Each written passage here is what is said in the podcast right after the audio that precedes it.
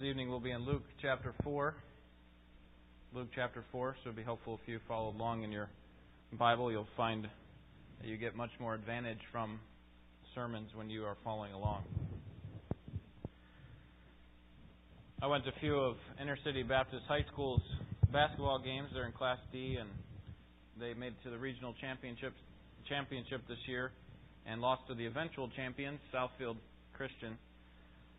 And uh, prior to that final game, which they lost, um, my boss, who is a graduate of Inner City, told me that the outcome of that game was dependent upon what happened last summer. That is, it depends on what what what those kids did with their summer. Did they spend hours in the gym working to perfect their shots and their moves? Did they spend hours in the gym lifting weights and building up their strengths, strength while other people were sitting on the beach. And I recognize that there are a lot more factors to each individual sporting event, each individual basketball game, but I think his point is a good one, and I agree with it. And I think the same is true when you take a test at school. Your ability to take a test depends very little with how well you can fill in circles uh, with the multiple choice. It depends much more on how much time you took to study, how much time you put into work before you got to the test. And I think the same thing is true with temptation. The battle against temptation is often won in the classroom and on your knees long before the temptation occurs. We often get to the battle and we're bombarded with all of these temptations, and we can't figure out why that we fail every time we get to the battle. I would suggest to you that Job didn't develop his understanding about God and how he would respond in times of trial once the trials hit. And the reason I think that is because immediately when those things happened to him, he fell to his knees and said, The Lord gives, and the Lord takes away. Blessed be the name of the Lord. Because he had already considered what he thought about God and what he thought about God in times of trial, even though he hadn't experienced anything like that before. So, friend, if you keep blowing up in anger at your spouse, or if you keep clicking on the pornographic advertisements, or if you keep worrying every time a new crisis meets you, then you need to take stock of your battle tactics and figure out why you keep failing. Now, that doesn't mean that there's no hope for us. If we haven't done the work in advance, there's no hope for us once we get to the battle. In fact, 1 Corinthians 10 tells us that there is always a way of escape. But I would, I would submit to you that, that we need to be equipped long before the temptation comes with the Scripture so that it will be our guide the next time we are faced with that temptation. And the amazing thing is that the temptations that we often fail at don't go away. We keep we keep getting bombarded with the same temptations. Is that true of you or just me? And and so we can learn from these things. We can prepare ourselves for these times of temptation. Last week we looked at the confirmation of Jesus at his baptism. That is that God called out from heaven, "This is my beloved son, in whom I am well pleased." If Jesus really is the chosen one of God, as God had said from the clouds, if he really is the Son of God, then let's see how he will hold up to the most intense onslaught of temptation that anyone has ever experienced. And what does he use in order to battle this temptation? What does Jesus use to overcome uh, the same kinds of fights that we face in our spiritual lives? And uh, we will learn much if we give attention to the Word of God this evening. Luke chapter 4. Let me read our passage for us, beginning in verse 1. This is the Word of God. Jesus, full of the Holy Spirit, returned from the Jordan, was led around by the Spirit in the wilderness for forty days, being tempted by the devil. And he ate nothing during those days, and when they had ended, he became hungry. And the devil said to him, If you are the Son of God, tell this stone to become bread.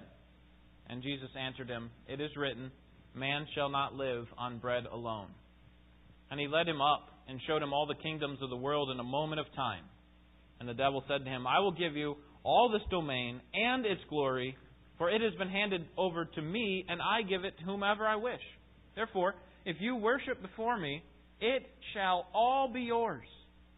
And Jesus answered him, It is written, You shall worship the Lord your God and serve him only. And he led him to Jerusalem and had him stand on the pinnacle of the temple and said to him, If you are the Son of God, throw yourself down from here. For it is written, He will command His angels concerning you to guard you. And on their hands they will bear you up, so that you will not strike your foot against a stone. And Jesus answered and said to him, It is said, You shall not put the Lord your God to the test.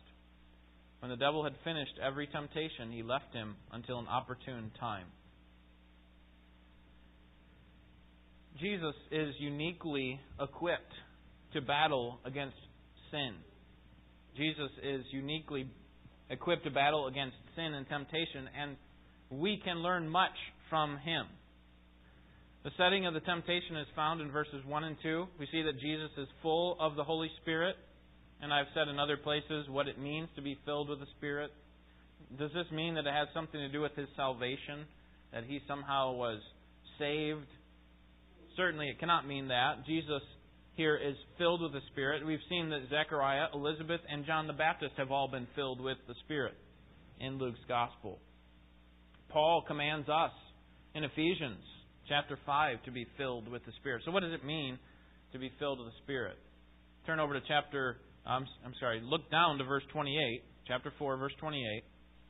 And here's another way that Luke uses that same verbal idea of being filled.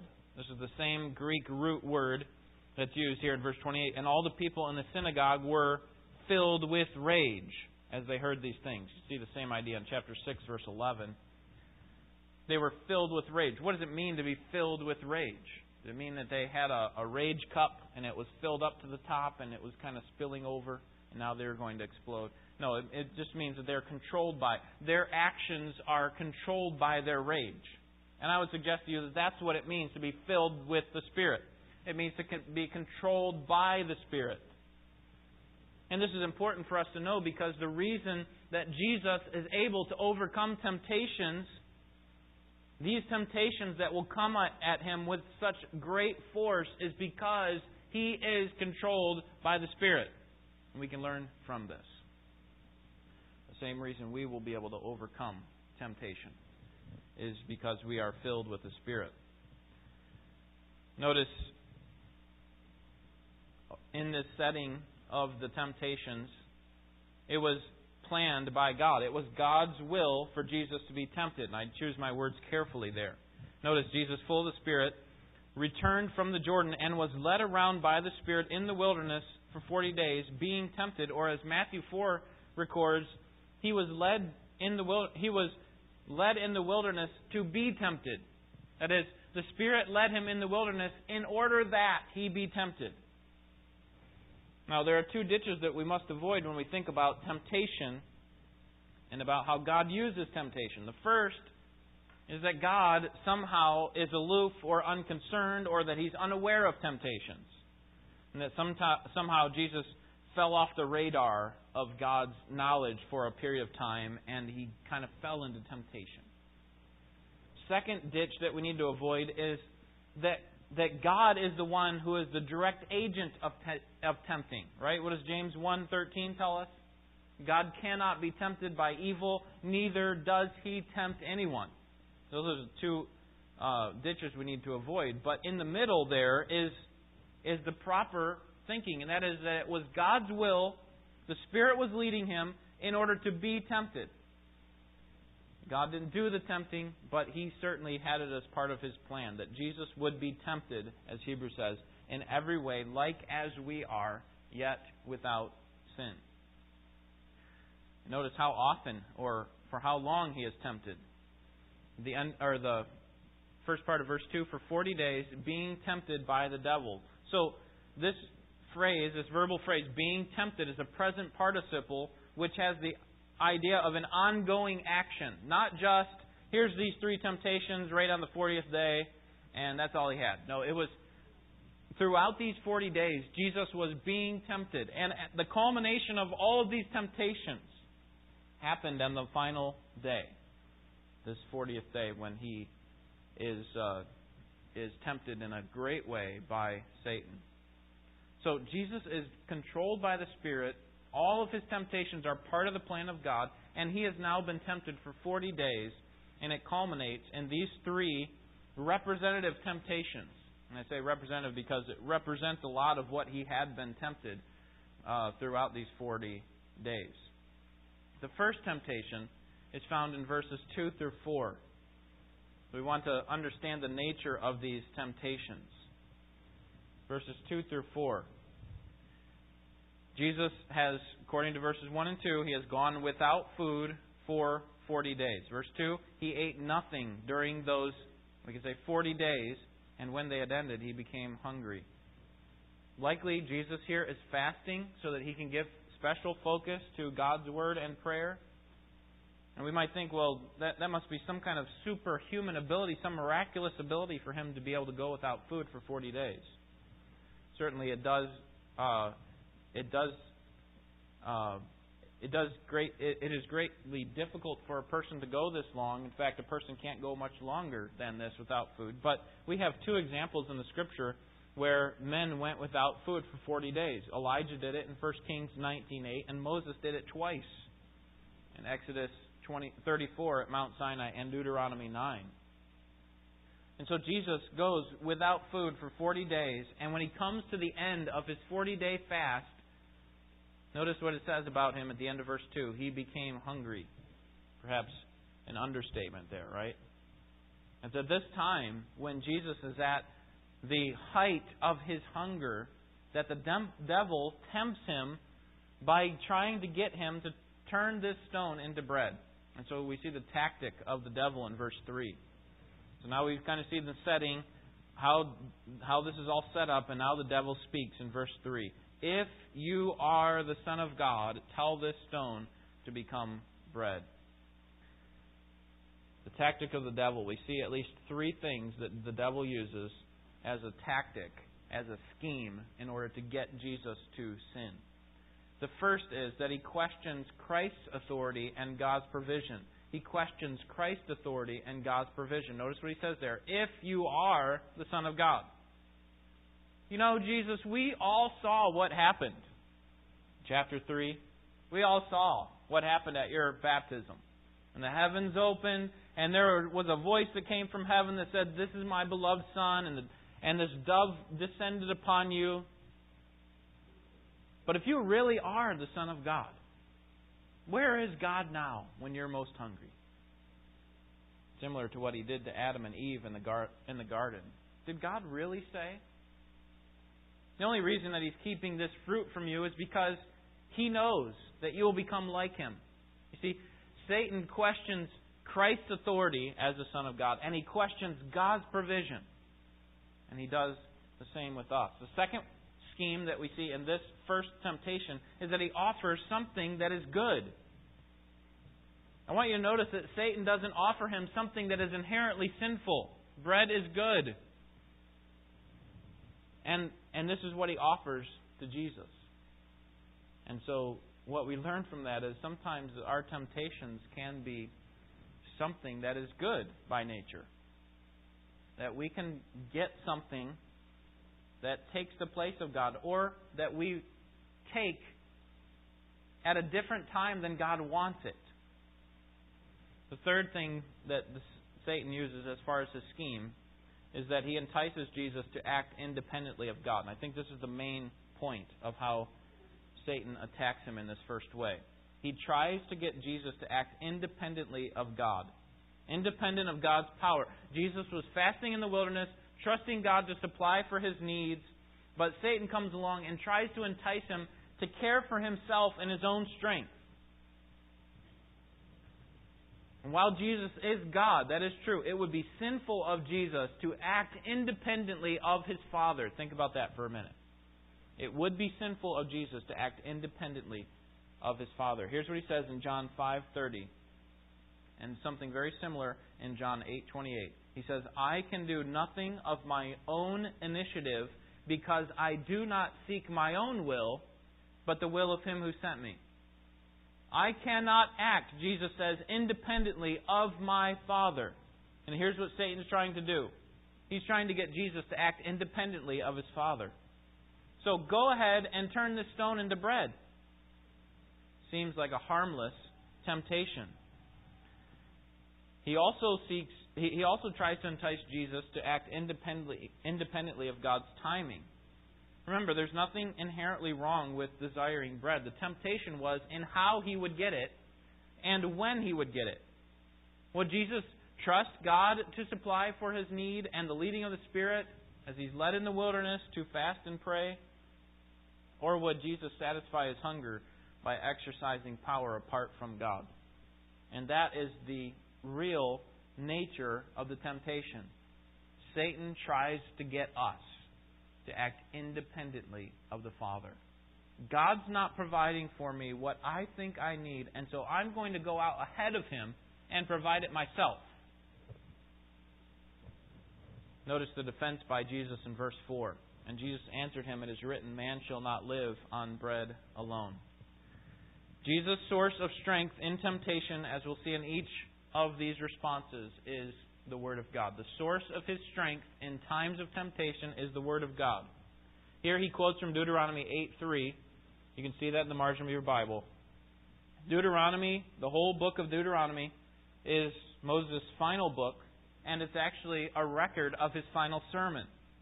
It's a sermon that he preaches in apparently a one 24 hour period to the people of Israel, and he reminds them of all that God has done for them in Deuteronomy 8, he reminds them of the time in the wilderness when God let them go hungry. Do You remember this? And, and God said that He did this so that man does not live by bread alone, but by every word that proceeds from my mouth. God let them go hungry so that they would understand that there's something more important than physical food. Jesus uses this text to combat this temptation to make the point that while food is important, it's not as critical as being sustained by the Word of God. Here's, here, here's perhaps a uh, more helpful way to understand it. We can live a meaningful existence apart from physical food, can't we? We can have a meaningful existence apart from food. We can have a meaningful existence apart from all of the things that are that, that, that are comfort type things and even necessities. We can have a meaningful existence, but we can't have a meaningful existence apart from God's word.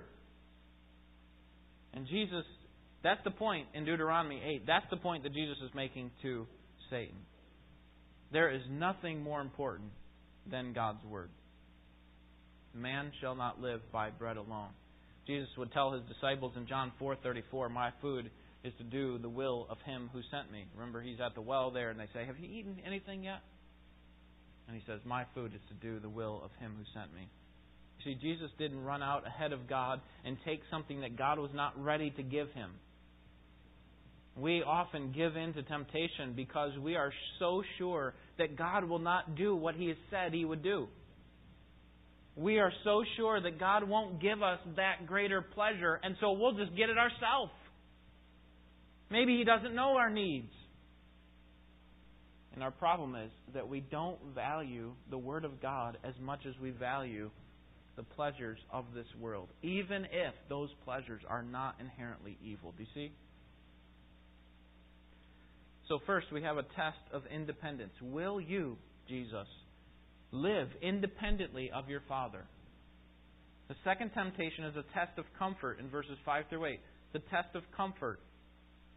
The tactic of the, devil, the tactic of the devil is found in verses 5 through 7. He shows him all the kingdoms of the world. Not sure if he takes him around, gives him a ride around the world, be able to see these things, see, the, see their great uh, power and pomp and circumstance or if he just gives some kind of visionary miracle so that Jesus can have a picture of what all the kingdoms of the world look like. And notice what he does for him. Verse 6 And the devil said, I will give you all of this. I'll give you all this domain and its glory, for it has been handed over to me, and I give it to whomever I wish. So here's the offer that he gives to Jesus Satan is basically saying, I am the ruler of this world. This, these kingdoms have all been given to me, and I would gladly give them to you. And the, the scriptures actually support what Satan says here that he is. John 12:31 called the ruler of this world. 2 Corinthians 4:4 called the god of this world, small g. And so, in his mind, he has exclusive rights to all these kingdoms, and he has authority to give them away. Now, we know that any authority that he has is derived authority, right? Not shared or competing authority. Whatever rule the devil has is from God, that God has given it to him for a time. Satan says, I own it. I act independently of God, and I will gladly give these kingdoms over to you if you will fall down and worship me. Now, Jesus at this time would have been well aware of Rome's nearly universal power. That Jesus would have recognized what a great superpower Rome was. The Roman Empire was, was uh, fully in place at this time. And yet, Satan's offering him more a stronger kingdom than Rome. All the kingdoms of the world, even the ones that have resisted Rome to this point, will be given over to you. This is a window into how temptation works. Satan often gets us to bite with a look and then a desire and then hope hopefully in his mind that we act on it in sin. That's how he got Eve to to sin. First started out with a look and then a desire. She saw that it was delightful to the eye, and she desired to have it, and then she ate. And her husband with her. David, in the same way, saw Bathsheba and desired to have her for himself. And then he committed adultery. And this is what he does here for Jesus. He shows him something that is appealing to Jesus. Now, I hope you recognize that this is this was appealing to Jesus. Jesus had already agreed in eternity past with God the Father to be treated like a servant, to go to the cross and and then finally receive glory. But here's the great uh, the, the great trickery of Satan. He's offering to Jesus glory first and no suffering. God was promising him suffering first and then glory. Satan saying, you can skip all the suffering and go right to the glory. Wouldn't you like that? Satan's offering a shortcut here. Avoid the trouble and get the glory now. One little catch. Verse 7. If you worship before me, it shall be yours.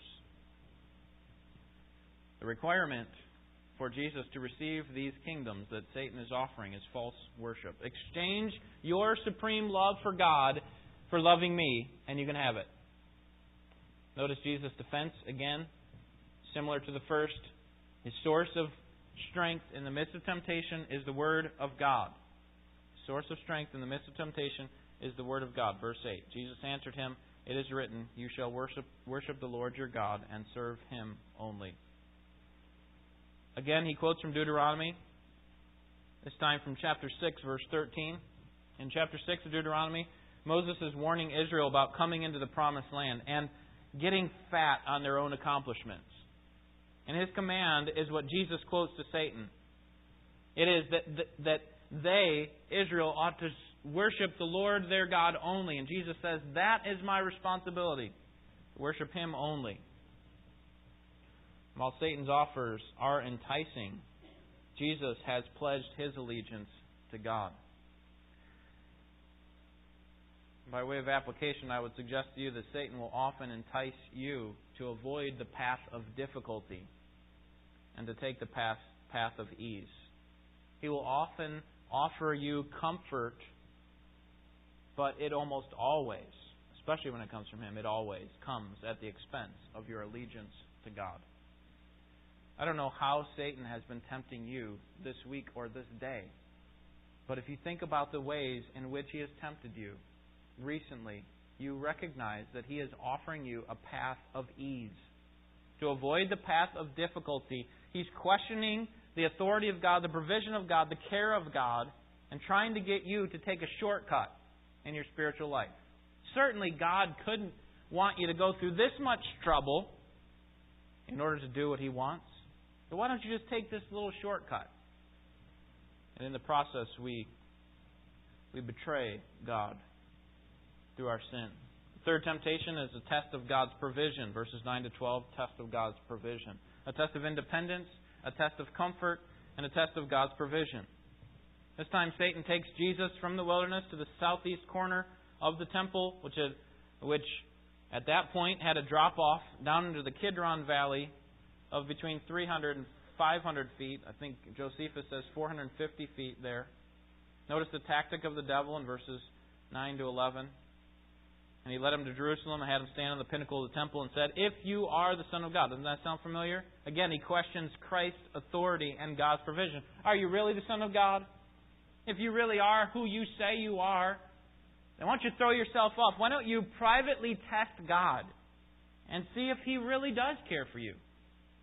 And this time, Satan does something that is that is uh, extremely devious, and that is he uses Scripture. Verses 10 and 11. For it is written, He will command His angels concerning you to guard you, and on their hands, verse 11, they will bear you up so that you will not strike your foot against a stone. Here he quotes from Psalm 91. Why don't we turn there? Psalm 91. Satan uses Scripture to try to support his reasoning for the for giving in to this temptation. God has the power to protect you, and his angels will care for you. Is that true? Does God have the power to protect Jesus, and will his angels care for Jesus? So there's truth in what Satan has to say. And what so so he does say what is true, but notice Psalm 91 and verse 1 and notice to whom this psalm is written or to whom this psalm is promised, I should say. He who dwells in the shelter of the most high will abide in the shadow of, Almighty, of the Almighty. And then you have all these promises. So, who is it that God protects? Who is it that God uses his angels to protect? Those who dwell in the shelter of the Most High. So, in other words, Satan uses Scripture, but he uses it out of context. The point is, is that faithful obedience is of critical importance. This is what God is looking for. He's looking for those who dwell in His presence, that dependently trust on Him, and that God will rescue them. Now, often the way that God rescues people is not what Satan was arguing for. Jump off and God will rescue in that way. Instead, God actually rescues them through the path of suffering and even through death. He allows them to go through suffering and to death. And He rescues them on the other end by bringing eternal life. Turn back to Luke 4. Jesus knows exactly what He's doing. Jesus knows that if if he were to force God to act, he would actually be defying God. If I were to jump off this temple, yes, God could care for me and the angels would care for me, but I would be forcing God's hands. And so notice his defense in verse 12. Again, he depends on the source of strength that comes from the Word of God. We cannot miss this point. Jesus answered and said to him, It is said, You shall not put the Lord your God to the test. Jesus responds using another text from Deuteronomy, this time chapter 6 again, but verse 16. Moses again is reminding Israel not to disobey God when things get comfortable in the promised land. Don't get comfortable, don't get fat on your accomplishments, and in so doing, step out and do something that God doesn't want you to do and put him to the test like they did at Massah. That's how the rest of the verse goes.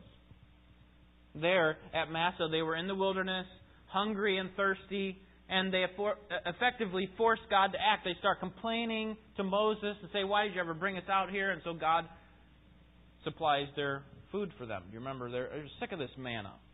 We've had enough of this. Why can't we have meat like everyone else? At least we had meat back in Egypt. God says, I'll give you some meat. He gives them quail till it's effectively coming out their nose. They're, they loathe it so much. See, they're forcing God to act. They're putting God to the test. And so Jesus' response is notice what it is not. He doesn't say, those promises from Psalm 91 are not true. That's not what he says, because those promises are true. Instead, he says, I'm not going to force God to act. I'm not going to put him to the test and make him do something that he hasn't intended to do. I'm not going to ask God for a sign. If you are the Son of God, throw yourself down and see if God really will take care of you. Asking for a sign is not something that a mature believer does. God, I'm doing, I'm willing to do whatever you ask of me, but first, let me see a sign that this is what you want me to do. Could God do that? Could God give us a sign in order to show us His power and His direction in our life? Does God have the ability to show us in a clear way His will for us? Absolutely. But here's the problem when we force God to do it, when we force God to act, and that's where it becomes sin. We test God. Act, asking for a sign actually shows our lack of trust in God. I think that's expressed in the story of Gideon and the Pharisees. Gideon, certainly a believer, but I think he acted in weak faith or no faith when he asked for a sign two times. And the Pharisees, remember, Jesus said they're always asking for a sign. They're always asking for a sign because they can't believe what is clearly in front of them, the Scriptures. And here's the danger for us as believers. That we want to know where God is leading. And so, in some ways, asking for a sign, sign sounds kind of spiritual, doesn't it? I want to know where God's leading. But actually, it's really a weak act of faith, if at all. It's a way in which we can look like we're trusting God when we're really not. God has given us everything He wants us to know about His will. It's in His Word. Everything. 2 Peter 1 3 says that His divine power has given us everything we need for life and godliness. Everything. God's Word is sufficient for the direction that we need in life. We don't need any exterior signs. We don't need any signs in the sky, any messages from airplanes to tell us what God wants us to do. He's told us. And for us to ask for one is actually putting Him to the test, like Israel did in the wilderness. Jesus doesn't fall for the trap. The conclusion of Satan's wilderness temptation is found in verse 13. When the devil had finished every temptation, he left him until an opportune time. When the devil had finished every temptation. It sounds like he was tempting him in as many ways as he could devise. That he was using all of his arsenal to try to get Jesus to fail. Now, when we read this, you might think, well, now he doesn't have any more temptations. He's finished with every temptation. He's passed the test, and now the rest of his life is going to be a breeze. We obviously know that he's going to be tempted in a great way at Gethsemane.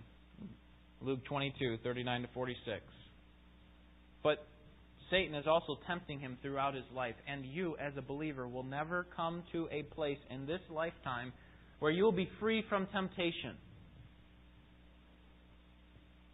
This verse simply means that the devil went back to the drawing board to find another strategic opportunity to get him to fall. The main point of this passage is that Jesus is uniquely equipped to do battle against sin. Jesus is uniquely equipped to do battle against sin. Adam and Eve, if you think about it, had everything that they needed to respond rightly to temptation. When Satan came to them in the garden, they had all the food they wanted. They were only told to avoid one fruit, and yet they failed. Yet Jesus here is without food. He's tired and he still responds rightly to temptation in the wilderness. And that is because Jesus is like no other human being who has ever lived. He is the sinless Son of God, uniquely qualified to fight against sin. And so his unique ability to battle against sin should encourage us in two ways. First, his conquering of sin and death be, begins with overcoming temptation. We can be confident that a person who is able to overcome the most severe forms of temptation, can also overcome sin and death, that he can conquer it fully and finally. The second way it should encourage us is that the source of his strength to overcome sin is the same source that we have at our disposal. And what is that? It's the Holy Spirit working through the Word of God. Jesus doesn't have to use any uh, uh, strange or silly tactics that we would come out of left field. We, we never would have expected him to respond this way. He uses the Scripture. And I hope you recognize that the battle that Jesus faced in the wilderness was much more difficult than ours will ever be. You might think, well, he was God. I mean, the temptations couldn't have been that strong. But you ought to think about his temptation a little bit more carefully. Hebrews 4:15 tells us that Jesus was tempted in every way like as we are. What was the most severe form of temptation that you've ever faced? Jesus has faced worse. He has faced it in the same way, in, in a similar way, and in worse ways. And Jesus endured all kinds of temptations that the temptations that we have given into, and yet he didn't give in. Do you recognize that the more that you resist, the harder it gets? Did you ever think about that? That with our temptation, we resist, we resist, the temptation's hard, we keep resisting, and then we give in. And when do we give in? When it's hard. Well, guess what? If we didn't give in, what would happen to that temptation? Does it go away? No, it gets harder.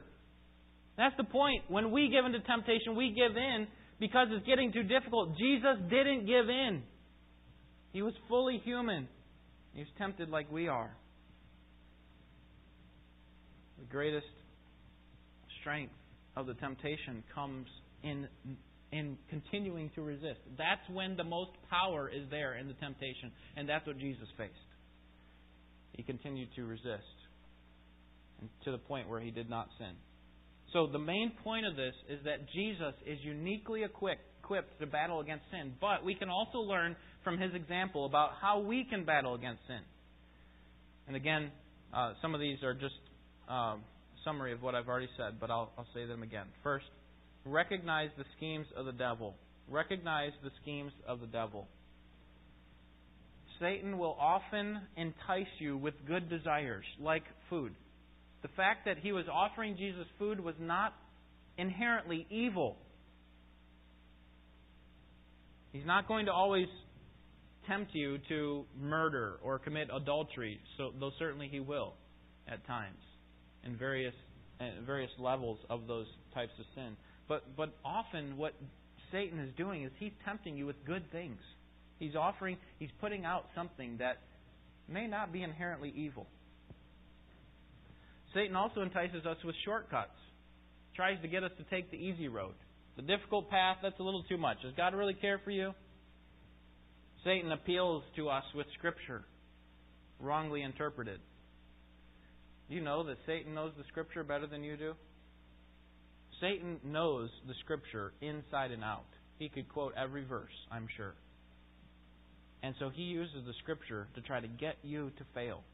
But the problem is, he takes it out of context and uses it in a way that God hadn't intended. Satan entices you with independence. He causes you to doubt God's authority. Right? If you really are the Son of God. Two times he says that.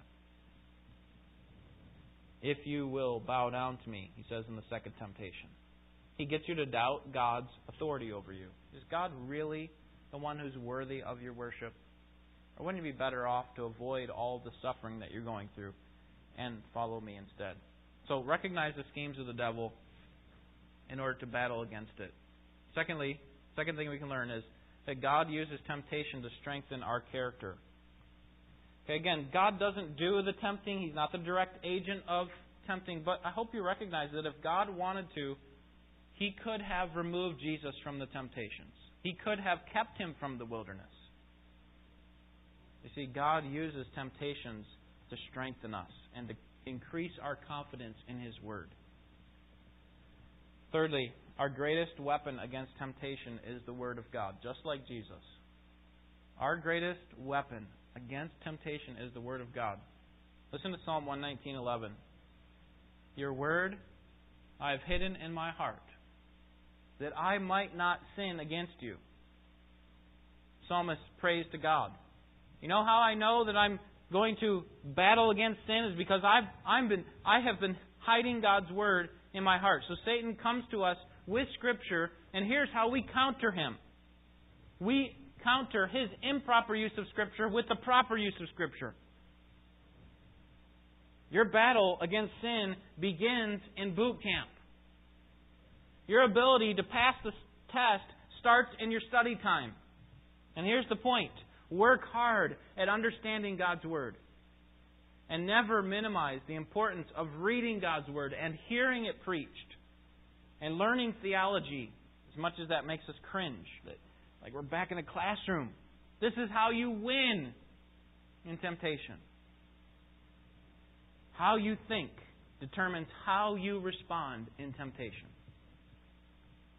Our defense against Satan is the sword of the Spirit, which is the Word of God.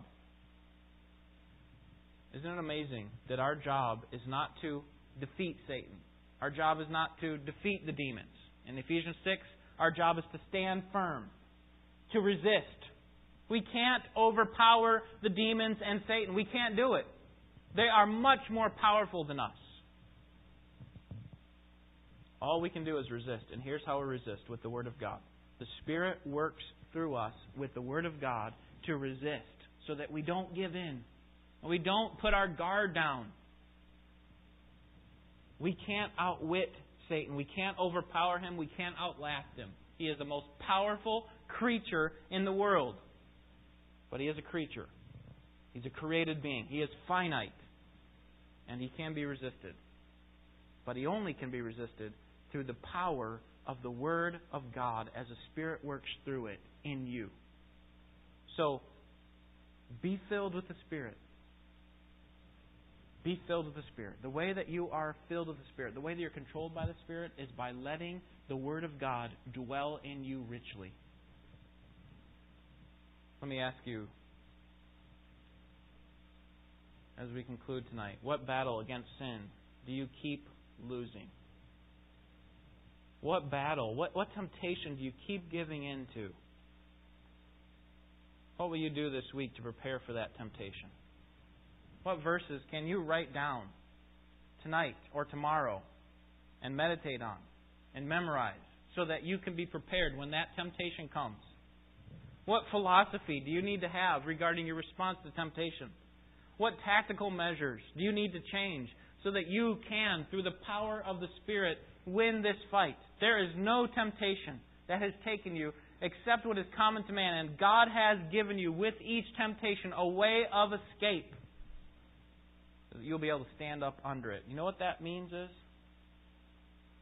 It's the Spirit of God working through His Word. What will you do to prepare yourself for when temptation comes your way this week? Let's pray. Father, we're thankful for the example of our Lord. We're thankful that He is uniquely equipped to battle against temptation and win. Thankful that His death provided life for us and, and ultimate victory over sin and death. And we know that while He has removed from us the power of sin, no longer is sin our master, we still experience the presence of sin in this life. But one day we will be removed fully from the presence of sin when we make it to the next life. When Jesus finally conquers sin and death through the destruction of Satan and his demons and all who oppose him in, in hell forever. Lord, we're thankful that he will come to reverse the curse that there is on this earth. We long for the day when that will take place. Until then, give us the strength to stand up to, and to resist Help us to know how we can battle against sin. Lord, we sometimes don't really know how to respond when it comes to temptation. So give us the strength to find out the best way to honor you and to resist. Other times we do know exactly what we need to do and we don't do it because we think wrongly in our minds that you don't care for us. So help us to depend fully upon your word, to rely on the strength of your word to sustain us, your promises, that you are good and faithful. Lord, thank you for these who have come tonight and have worked hard throughout their Christian lives to resist temptation and who are growing in the faith. Pray that you'd help each of us to continue to grow even more. In Jesus' name.